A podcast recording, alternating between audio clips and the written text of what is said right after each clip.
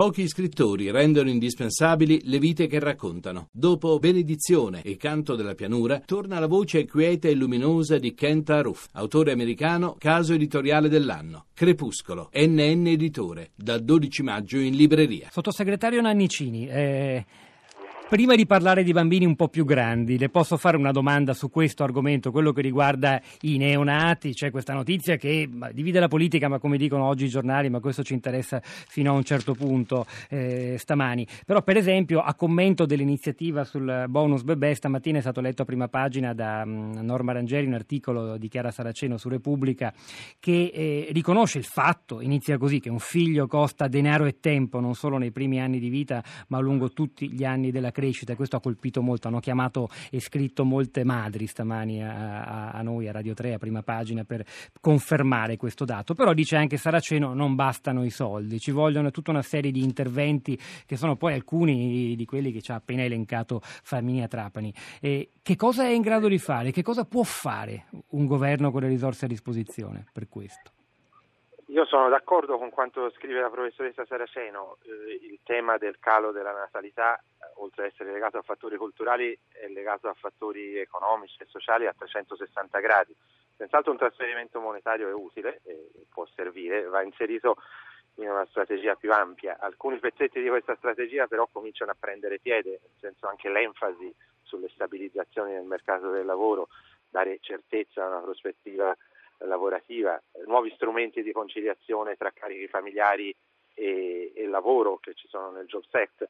Eh, questo è un pezzetto della strategia che, che già si vede.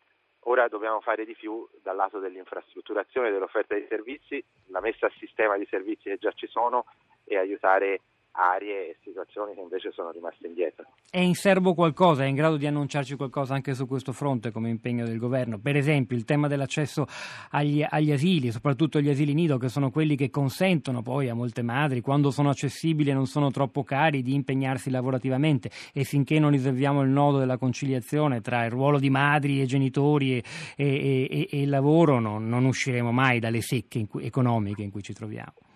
Non c'è dubbio, intanto si vedono nuovi strumenti regolativi che cercano di aiutare questa conciliazione. Si intravede appunto, come dicevo, un'enfasi maggiore verso anche una stabilizzazione delle offerte nel mercato del lavoro. Adesso sappiamo che c'è soprattutto un problema di, di disparità e di disparità regionali, ma non solo nell'offerta di servizi. Eh, serve una cabina di regia maggiore che valorizzi le esperienze e, e anche trasferisca non solo risorse ma anche capacità di intervento, contaminazione delle pratiche migliori. Eh, questo nel suo piccolo è qualcosa eh, che il programma sulla povertà educativa vuole fare, dico nel suo piccolo perché è solo un aspetto del problema rivolto a una platea particolare e con strumenti al momento sperimentali. Ecco, di, di, che si tratta? Questa. Proviamo ad affrontare questa parola, questa espressione che è emersa già nella telefonata di un'ascoltatrice, Graziana, stamattina. Eh, leggo un messaggio, il primo da, da, di, di, chi ci sta ascoltando sì. stamattina, è Mara che scrive proprio da Napoli, la città da cui ci parla anche Flaminia Trapoli. La mancanza di servizi per i giovanissimi ed adulti è generalizzata, la formazione e l'educazione sono un optional, demandata a quelle poche famiglie che possono permettersi attività sportive, frequenze di cinema o teatri, acquisto di libro, e le altre, che sono la maggioranza maggioranza, i paesi o le cittadine che non hanno nemmeno una biblioteca proliferano i punti gioco d'azzardo, assurdo in un piccolo paese di mille abitanti o in un quartiere di quasi eh, periferia di Napoli. In effetti il problema manca- del mancato accesso a servizi fondamentali per la crescita di un bambino eh, non riguardano solo la povertà economica, ma anche il fatto per esempio di vivere in piccoli centri, dove oggettivamente perfino nel nord più ricco mancano strutture fondamentali. Che cosa ha in serbo da questo punto punto di vista il, il governo, credo anche in, in, collaborazione con alcune realtà importanti del terzo settore. Sì, quello che leggete è un po' il punto da cui partiamo, nel senso che laddove non arrivano non solo le istituzioni, ma anche la società civile con una rete eh, di servizi e di offerte, sono le famiglie a sopperire e ovviamente alcune famiglie eh, possono permetterselo, altre no e questo rende la povertà educativa proprio la più pericolosa delle disuguaglianze perché si perpetua nel tempo, crea una disparità nei punti di partenza che poi alimentano nuove disuguaglianze e, e nuovi problemi sociali. Quindi aggredirlo eh, aggredire il problema all'inizio, dal punto di vista dei punti di partenza, è l'ottica di questo intervento. Ovviamente è un intervento sperimentale, però non sperimentale all'italiana, in cui quando ho pochi soldi lo chiamo sperimentale per lavarmi la coscienza.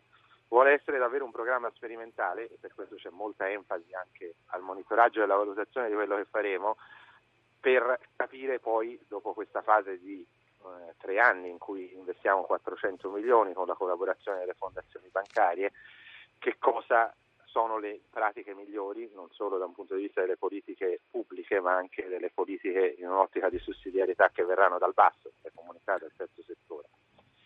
Eh, un altro punto chiave del programma è che è una collaborazione che parte con le fondazioni bancarie che metteranno parte delle risorse, parte il governo con un credito d'imposta e con un forum del terzo settore che è integrato nella governance del fondo per capire poi quali saranno le linee di intervento e gli obiettivi del, dei bandi.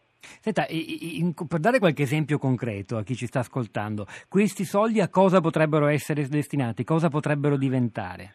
Beh, io prevedo due linee di intervento sostanzialmente, una rivolto alle comunità, una rivolto alle aree a maggiori tassi non solo di dispersione scolastica ma anche di disparità nelle offerte formative, culturali e anche sportive eh, dei giovani e quindi creare con le scuole, con il terzo settore, eh, con chi eh, ci starà, dei luoghi di comunità in cui l'investimento in eh, attività culturali, in attività di istruzione, in attività sportive sia appunto una risposta della comunità a una, a una situazione di disagio. Quindi un filone una, degli interventi sarà rivolta a interventi in cui eh, aree eh, ad alta incidenza di, del fenomeno si mettono, fanno squadra, tutti gli attori fanno squadra, si mettono insieme per offrire dei luoghi in cui si aggredisce tutti insieme il problema. Una seconda linea Prego, sì. invece più individualizzata, legata a chi eh, minori che si trovano in famiglie in condizioni di disagio e che magari ricevono anche dei trasferimenti monetari, c'è una delega a povertà aperta che andrà prioritariamente alle famiglie eh, in condizioni di indigenza, in condizioni di povertà con minori a carico, eh, il, i soldi del Fondo della Povertà Educativa potranno servire per creare delle infrastrutture di servizi rivolte a questi minori, perché accanto al trasferimento monetario alle famiglie ci sia un di più di tutoraggio, di servizi, di formazione e di, di investimenti su questi minori che partono da condizioni di svantaggio.